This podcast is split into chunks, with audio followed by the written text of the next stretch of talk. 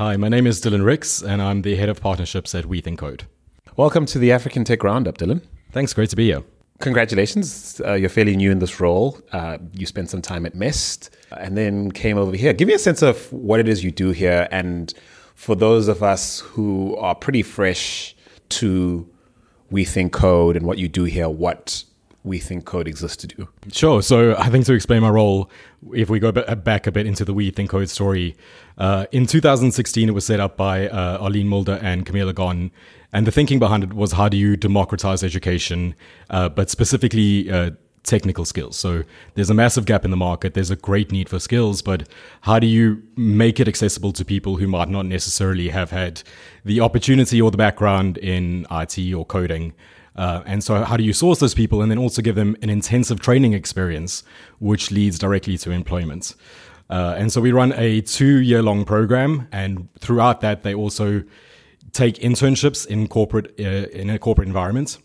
And the idea is really to prepare them for the skills they need to take up full time employment. And so my role is really about finding those companies that have said, you know, we have a drastic lack of skills. We're struggling to recruit for these roles because it is very specific, but we're also looking for people who are really full stack developers. There are people who have a wide variety of skills and will fit in really well into our business as well.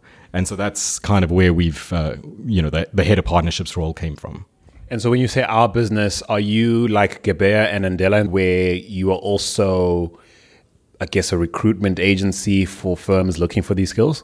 Um, I wouldn't describe ourselves as a recruitment agent. I think one of the things is we are born in the, the South African context. And so there's an acknowledgement that uh, there is a, a, huge, huge gap in the education system. And what we're trying to do is we're trying to upskill people and find them employment. The corporate elements of that is more that these companies that we work with, and it's important that they do, that they want to invest in the future of South Africa. They want to invest in the future of these skills and they want to help upskill people. Of course, there's a business element for that uh, as well, but we don't do recruitment. We don't do placements. This is a journey which we take with the, the corporate partners. And so they're involved throughout the process. They come in, they speak to our students, they add value in that way. They provide two internship opportunities, which are four months each. And the idea is that they are helping shape these young minds. And then at the end of it, hopefully, at their discretion, they will provide uh, an opportunity for full time employment. You've uh, alluded to the model. Explain perhaps using one or some of your existing partnerships. What's the resourcing model? Is this for profit? Are you guys an NPO? And and how do you go about choosing partners or being chosen by partners? So we uh, we're a not-for-profit company, and that you know that is quite important for us because it's part of our ethos that we are doing good for the country, but also that uh, we want to run commercially. So we are a not-for-profit company, but the skills that we put out at the end, they need to be top-notch. They need to be people who are ultimately employable. And I think that's that's something that in a in a partnerships function you see when partners keep coming back. That's a good sign. And so some of our founding partners are FNB, Derivco, BBD. Uh, and then we brought on Telkom and BCX as uh, expansion partners. But overall, we have about you know 40 partners who span the full range of the corporate environments in South Africa from you know banks development houses right through to smaller SMEs who are doing amazing things in blockchain or gaming. So because we we work with such a wide variety of partners our model works quite well in terms of the training that we do and and obviously we can go more into that but it's really about we build the foundations in the first year we do some PHP boot camps etc but the second year is really the students have actually experienced an internship in this company. And so they know this company focuses specifically on these tech stacks. They focus specifically on this type of projects. And so the second year is really about creating your own curriculum. So we have 18 modules available to the students, and then they really select the ones that are most relevant to the career path that they want to take. And that might be security or iOS developments or Java developments. And then they dive quite deeply into those. And so it's really so that by the time they come into the, the second internship and, and employment, they are ready to work within that organization. But more importantly, they've learned how to learn because technology changes so quickly that we could teach you this tech language and then tomorrow it's obsolete. So how do we make sure that they're future proofs tech talent that can work in, in any environment really? And so these companies you work with, do they see this more as CSR on their part, or is it the sort of money they would have spent on HR spend or toward attracting the sort of skills they need as a straight line item, say, in their income statement? I mean, that's, you know, it's obviously unique to each company, but I think for the most part, they see it as we need we need uh, tech skills, and so where we traditionally might go to a university, and there might maybe gaps in terms of the practical experience these students have. They're trying new things, and so they come to us because they have very specific talent requirements, and they're struggling to find these skills, and so they see this as a, a great opportunity for them to both uh, develop that pipeline, but also you know really get those people into the organization. So it's not really uh, CSR in any way. They're they're seeing this as an actual uh, opportunity for their business and and to fill gaps where there are those within the business. You know, in trying to make sense of who and what you guys are, and finding a box for you, as it were. There's Andela and Gebeya right? Perhaps on, on one side of the continuum. I'd say Andela on the far right. You know, as we move left, um, you might have Gebeya, which I think leans closer to like the traditional school or educational environment, in addition to being, say, a placement agency or a resource to companies to fulfill their HR needs um, and profit over the placement of actual people, the ongoing uh, placement or service provision uh, it sounds to me that you guys are somewhere between Gebeya and like the traditional educational environment. Is that fair to say? And if not, why not? Yeah, I mean, I don't think that's unfair. Uh, I've worked with Gebeya and I've worked with Andela at various points in my career, so I do understand their models quite well. We're different from them. So break it down for us as someone who's had experience with these firms and, and appreciating their model. Give us a sense of you know what's different about them and and how you perhaps aren't quite like that or are unique in your own way. Sure, I think uh, probably the biggest biggest difference from from both of them is that their models both focus very much on you know, finding opportunities to have African tech talent solve problems in developed markets. And so both of them do a lot of their business developments in the US or the UK, and they are looking for companies that are struggling and outsourcing to places like India. And so they're they're seeing this renaissance in uh, African tech where there are these young people and, and let's upskill them and then outsource the work. I think for us, the focus has always been we are looking for South African students for South African companies and we're going to solve their problem locally for local companies. Um, and in a way, it's because we started, I guess, in Johannesburg where it is such a, a massive issue. I mean, Endeavor just released a report that showed the number of tech jobs and the, the lack of skills associated with those in Joburg is, is a huge problem. Um, and so we're really looking at the markets that we're in that we're solving the, that local need and we're solving it with local resources. And so how do you reach a young person uh, that's living in Khayelitsha and match them to uh, ultimately to a position that is, you know, 15 minutes away from them? Um, and that's, that's the space that we play in. And so our model isn't necessarily, uh, conducive to the Andela let's raise funding and, and bring returns for investors because that's that's not where we play. Uh, we we are a not for profit and we re- intend to stay that way, uh, but we always focus on quality, and so we want to make sure that we've got all of the skills and services around those students that by the time they go into employment they are work ready. They're work ready from a technical perspective, but also we've resolved any any life uh, or communication skills or soft skills that they not don't have. And so that's a massive component of the the program and why it takes two years because you know we're taking people from such a wide variety of backgrounds that you really need to to think about the the broad set of skills that takes that you need to take into account when going into employment.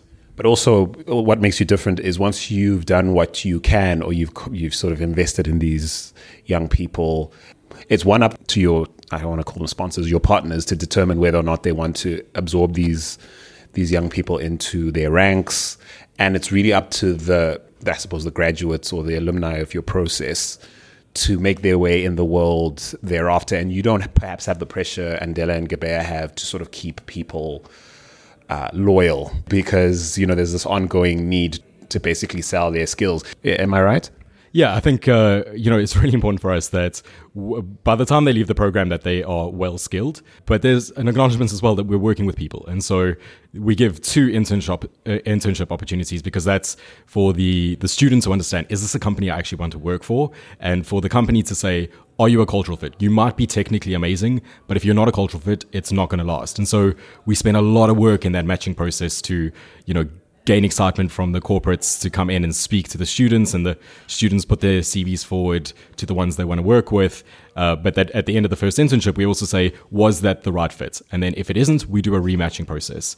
Uh, so by the end of it, you know, our hope is that every single student goes into employment. Of course, you know, we we say to them, uh, you you commit to that that that sponsor for a year should you get in, um, but beyond that, you're a person, and and we're not going to hold on to you forever. So we've given you the skills. The company then um, needs to you know create environments in which you want to work in, and I think that's why we see it as really a partnership. So we work very closely with the companies and understand their needs and make sure that we're doing as much as feasibly possible. But you know, beyond that, two three years, that's really for them, and and you know, people will move and and change their lives. But we, what's your success rate? Uh, so, uh, from our first cohort, which uh, started in 2016 and graduated this year, we have a 95 place, uh, percent placement rate. Um, and that's something that obviously we just want to keep growing year by year. Uh, but that's really where we're aiming for. We're aiming for a full placement rate. And, and if you graduate from the program, we're going to do everything we can to make sure you find an opportunity at the end of it. I've heard the folks at Andela say, you know, getting into Andela is statistically more difficult than getting into Harvard. I really can't stand it when they, they go that route. And I understand, uh, listen to me using the American version of route. Uh, when they go that route um, in, in trying to sort of PR themselves, I know that plays really well in the States where that sort of snobbery is is celebrated, frankly, but um, and perhaps here too, if I'm honest. But how, how hard is it to get in, and and how important is it that people be clawing all over each other to try and get into We Think Code? Look, I, I mean, it, it's hard. I'm going to be very honest on that. We we really are doing a lot of tests to test for aptitude. So the acceptance rate is, is relatively low, but that's not, you know, that's not something we promote. It's not something that we really care about. If you are well suited to it, we want you here. Um, and so if we, if you get through, so our application process is a series of online games. There are three games in total. You you get a high score, you get invited to a boot camp. The boot camp then is three and a half weeks long, uh, intensive. It's seven days a week, eat, sleep, code. Um, and really, what we're trying to do there is we're trying to test whether you'll succeed in our environment. Because for us, someone who coming in and then dropping out is not, uh, uh, you know, not an ideal case. And so, while it happens, we want to try counteract for that as much as possible. But once you're in the program, we we really want you to succeed. And so as much as possible, we try to put interventions in place for that, and and there are specific interventions we do put in place. But you know, we're not talking about how competitive it is to get in as much as we're saying, you know, once you're in, we're going to do everything possible to make sure you succeed. And so I'm aware that you guys have expansion plans for other countries, other markets on the continent. Uh, where to next? Yeah, so currently we, we opened in Joburg in 2016. We started in Cape Town at the beginning of this year. Uh, and so we have our first cohorts going into internships in February. Uh, and then we're starting to examine other markets. The plan for us is that by 2024, we want to be operating in three African countries, in five cities. Um, and obviously, there's a lot of thought that goes into that and, and making sure the model is scalable. Um, but we're looking across East and West Africa at the moment to make sure that we, when we do expand, we're doing it for the right reasons, that our model model there works and, and that we continue to, to grow uh, in a healthy manner, I guess. Do you expect to exploit the arbitrage opportunity that I sense is possible in intra Africa terms? Um, I imagine the cost of coding talent in South Africa is not quite what it is, say, in other parts of the continent, or vice versa, right? Are you going Andela on us here? No, I think um, you know what the thing is. If if we move to a new market, uh, we would probably have to tweak the model slightly. If if I'm honest, but so that's a yes. So basically, they're totally looking to get affordable talent plugging into say South African companies or you know affordable South African talent you know feeding into companies and places where coding talent's a lot more expensive. Am I right? No, I would say if that company has an operation, I mean, we look at the student first. You know that students in in Lagos, for instance, they don't want to travel to work in in Johannesburg, um, or they can't because of visa reasons. So, if we expanded to a new market, we would really start by looking at who are the, the companies that are going to be uh, that we're going to be working with and partnering with, and what are their tech needs. And so I think we would uh, still take a localized approach wherever we go. We're going to be looking at, you know, is is does Lagos have enough opportunity to support the students that we're putting out, and if not, then that's not the right market for us. So we're different in that we don't want to take you from uh, you know from Lagos or from Accra and send you somewhere else across the continent. We want you to to work in that environment in in the city that you live in. Uh, what you choose to do five, ten years after that, you know, that's that's up to you. You're probably aware, given that you've worked with Gebeya and, and Andela, the the fact that um, you know the, there's been criticism that their models essentially, you know, create a brain drain effect that takes the very best we have on the continent to, to feed into what's already working just fine elsewhere. Uh, granted, there's the shortage of good talent anywhere in the world, but certainly no, not more so than right here. And so, um, are you sensitive to that notion? Um, I've had people on, from Andela on the show, of course, vehemently denying that they they're contributing to any so-called brain drain. Are you sensitive to that? Is that in part why your model is what it is? Yeah, I mean, I think you know our students when they graduate, they go into a local company at the starting salary that someone else would go into in that company, and so we are cognizant of it. And I think Andela and and Gebeya Talent they have their models, and their models work well, and they're solving very specific issues, uh, and in the same way that we are. So you know we're more uh, locally focused and that that in times is, is intensive. It, it makes it a little bit more difficult. You have to actually understand the partners that you're working with and their needs, and our curriculum adapts accordingly. And so I don't think it's necessarily something to criticize about them. They saw an opportunity and, and they're doing very well because of it, but it's not really where we play. So we are cognizant that uh, local people getting upskilled into local companies is what the ecosystem needs in all of these cities across the continent. Do you guys take on grant funds? Uh, I mean, so you know we're looking at all sorts of opportunities. Uh, we are are looking at having certain portions of the curriculum grant funded because uh, as we grow and as we learn, there there are elements that we want to incorporate into it, and and a nice way to do that is to to work alongside organizations which not only have the funding but also have experience in some of the things that we're you know we're going through. Um, if you look at uh, life skills, for instance, there are lots of uh, organizations which focus specifically on that, and so you know, having a partner that can work alongside us with that is is definitely something that we're looking at. I ask because there's a debate that the development agenda within Africa's tech and innovation scene is being shaped by and large by, you know, institutions and organizations that one aren't necessarily invested and I, and I say that carefully, aren't necessarily invested in outcomes over the long term right here on the continent. And they've got theses and, you know, concept notes that are quite divorced from, you know, our long term sustainability and well being here on the continent. And, you know, the politics of that is actually doing more to shape, quote unquote, what Africa needs next. And so I guess I asked the question because I wonder who sets that agenda here, and if you guys have ever have, have ever had to grapple with potential grant funders or existing partners trying to shape your thinking around what you should be doing. Of course, I think um, you know we are very aware that that there are motivations behind behind everything. And so the founders very early on said this is our dna and obviously the program adapts and, and different things happen but we are very much about democratizing education uh, to allow anyone between the ages of 30 17 and 35 uh, to enter the program irrespective of uh, economic or socioeconomic backgrounds or educational levels, uh, and then we we partner with industry, and, and partnering with industry is a it's a back and forth, and and obviously everyone has their motivations, and we we we as much as we can without changing who we are, we do try to accommodate for that. Um, but I think we're also very aware that if a partner comes to us and says, This is what I want, and it's, it's a, a, significant change to how we operate, that doesn't work not only for us, but it doesn't work for the other partners that we're working with. And so we're very clear up front about this is who we are. We're developing exceptional talents that are going to join your company. But yes, our, our year runs in a certain way, and, and where we can, we would love to incorporate more of what the partners are doing. But I really think that it's important that we know who we are and that we focus on, on doing what we do well.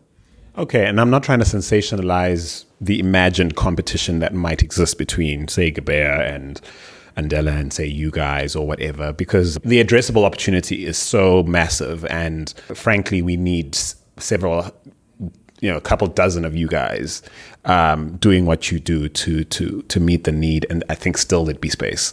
Um, at least I'd like to imagine.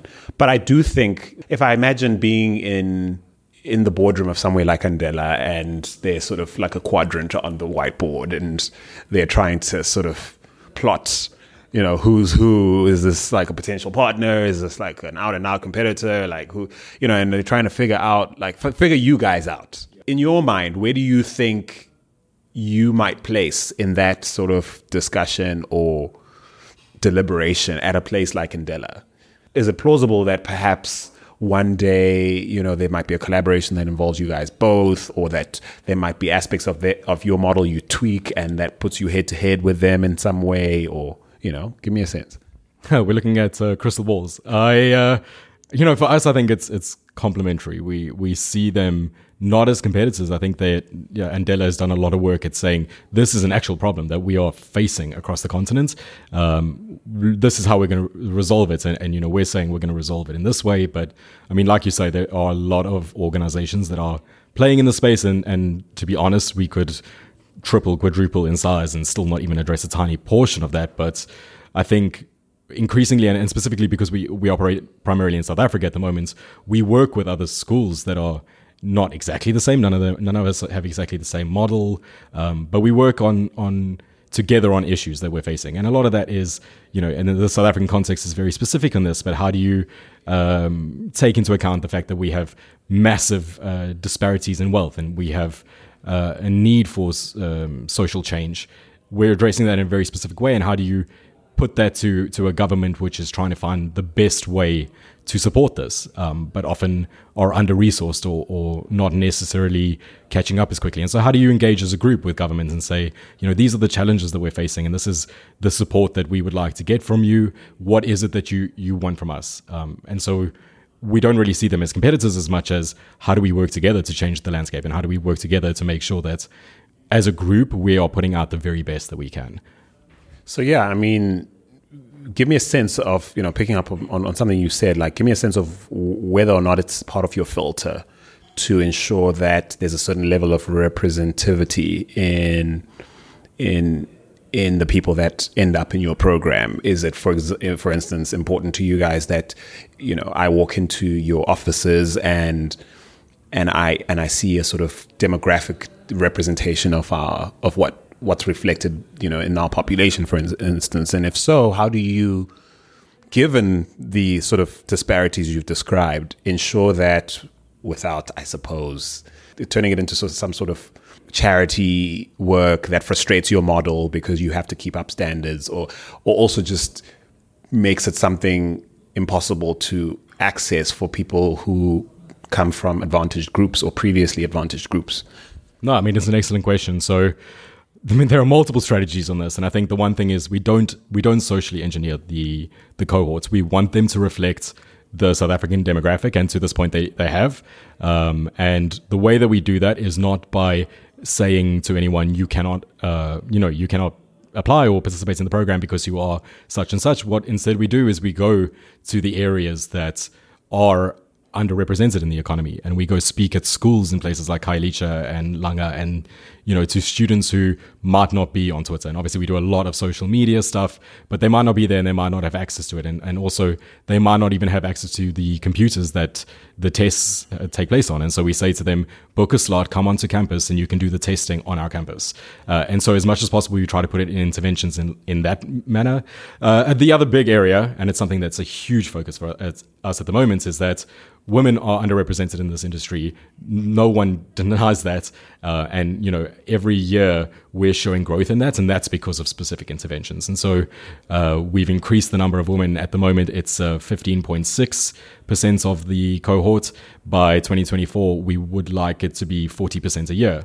Uh, and that's not saying that if you're a woman, you're going to get into the program easier. It's saying we're going to go speak at more all girls schools. We're going to go speak at places where, um, you know, women have shown an interest in tech and that they might want to join the program. And then within the program, and specifically because that's where the drop off some, sometimes happens within the boot camps, we're going to put in a support group. And so we've started a new initiative called Women Think Code, uh, and it's getting high level uh, women from across the tech industry, both to amplify the message to their audiences, but also to act as as aspirational figures, uh, because that is that is a big thing that just isn't.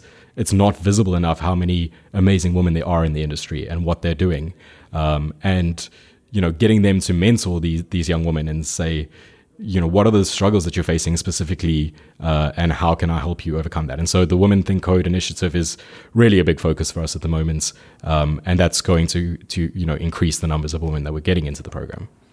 So let's talk about the challenges of scaling, because to my mind, the scaling part, where you're going to another country and where you want to keep your values, it means you have to basically replicate everything that's working in, in, in Cape Town and Joburg, which is a really expensive, intensive process how do you do that and how do you do that like sustainably that is my question basically uh, very intentionally, I think uh, we were taking a, a, stepped approach to to scale. So we we step, we plateau, we perfect, we step again. And I think it's the right way to do it because we've you know we've grown from Joburg, we've grown to Cape Town. We know what's working, what's easily replicable. Sorry, and how many per campus? Uh, so in Joburg we have uh, 200 in first year, and we have uh, 150 in second year, and in Cape Town we have uh, just over 100 in first year. Um, so this is our first year in, in Cape Town, and, and, so we'll be bringing on some new students next year uh, on both campuses. Um, so the the stepped approach really says that um, these are the things that we can automate. These are the things that we can you know roll out easily across campuses, and these are the things which are high intensity. So whether that's human resources uh, and you know, finding the right people with the right values that believe in the mission. Um, those are things that no matter what market we're going to go to, we're going to have to do. We're going to have to look at very carefully. Um, but there are certain elements of the program because it's, you know, our model is peer to peer learning. So the students, uh, we don't have lecturers, we don't have teachers. The students teach themselves and they teach each other. And so they're learning to learn. And so it does make it uh, um, easier for us to scale the program.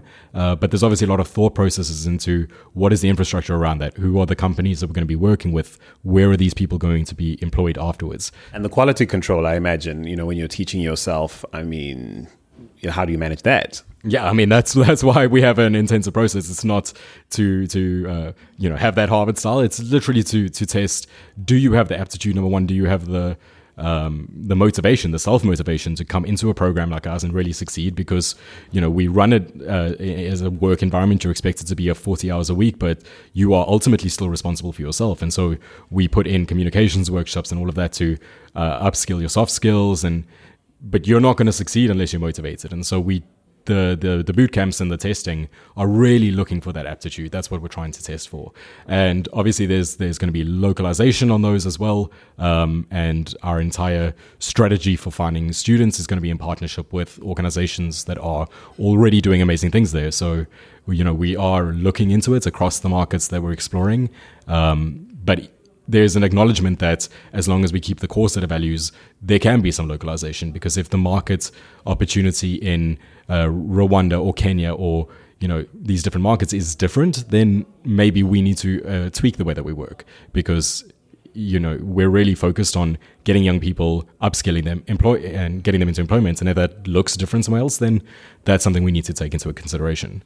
Uh, there's no point just cutting and pasting it because it works in cape town which is obviously a very different city to uh, a kigali or accra. So we are cognizant that there's going to be change um, and we're just looking at what that might be. So yeah the last question i'd like to ask you is um, you know, I hope you don't give me a biased response just because you work here. And and I'd like to think you, you know, if I'd asked you this question when you worked at at MEST, you know, you, you know, the, the, answer might have been different. But I hope you give me like a, a truly honest response to factor into this debate around, you know, where do you think the, you know, the intervention is needed most around. Uh, bringing our ecosystem up to speed in terms of the skills it needs to compete on the global platform. What do you reckon should be the biggest focus right now in terms of this. Also, bearing in mind, for those who, who aren't aware, you have to be 17 years old to get into We Think Code. I think no older than 35. 17 to 35 years of age. Um, frankly, that's all you need. Have an age that is between 17 and 35, nothing else, no degrees, no prior experience necessarily, um, although it can be an advantage, I believe. But yeah, so give me a sense. I mean, I think obviously you, you know this much better. You've, you've spoken to people across the continent. There's so many opinions on this. I think there's space for all of it. I, I honestly believe that, uh, you know, what MEST is doing is, is unbelievable. They're creating founders. They're giving people this opportunity to create companies and that's, that appeals to a certain type of person. We are upskilling them at a level that, uh, they can work in an organization at a very, very deep technical skill. So we're creating that, those, soft skills as well as those really deep technical skills. Harambee, for instance, are looking at work placements across the board. You know, there are organizations that are doing amazing things. I think the biggest gap is that there's not enough collaboration. So there's opportunities for all of these organizations to be better integrated. In an ideal situation, this would be a much earlier intervention. I think that in South Africa in particular, uh, the biggest gap is that not enough kids experience code. And obviously, I, I come from a very privileged background. Uh, I went to a, a, good school that did offer IT, but it offered it in a very um, obtuse way. So we don't spend enough time actually saying, this is a, a, prospective career path for you. It's these are the exciting opportunities. We go, this is how you code, and and you know it's, it's, all kind of boring and, and daunting as a young person. It's really about how do we integrate that aspiration into the schooling system. And so I think it really, if, if I had to say where to start, I would say start there. Dylan Ricks of WeThinkCode, thank you so much for being on the African Tech Roundup, man. Thanks so much for having me here.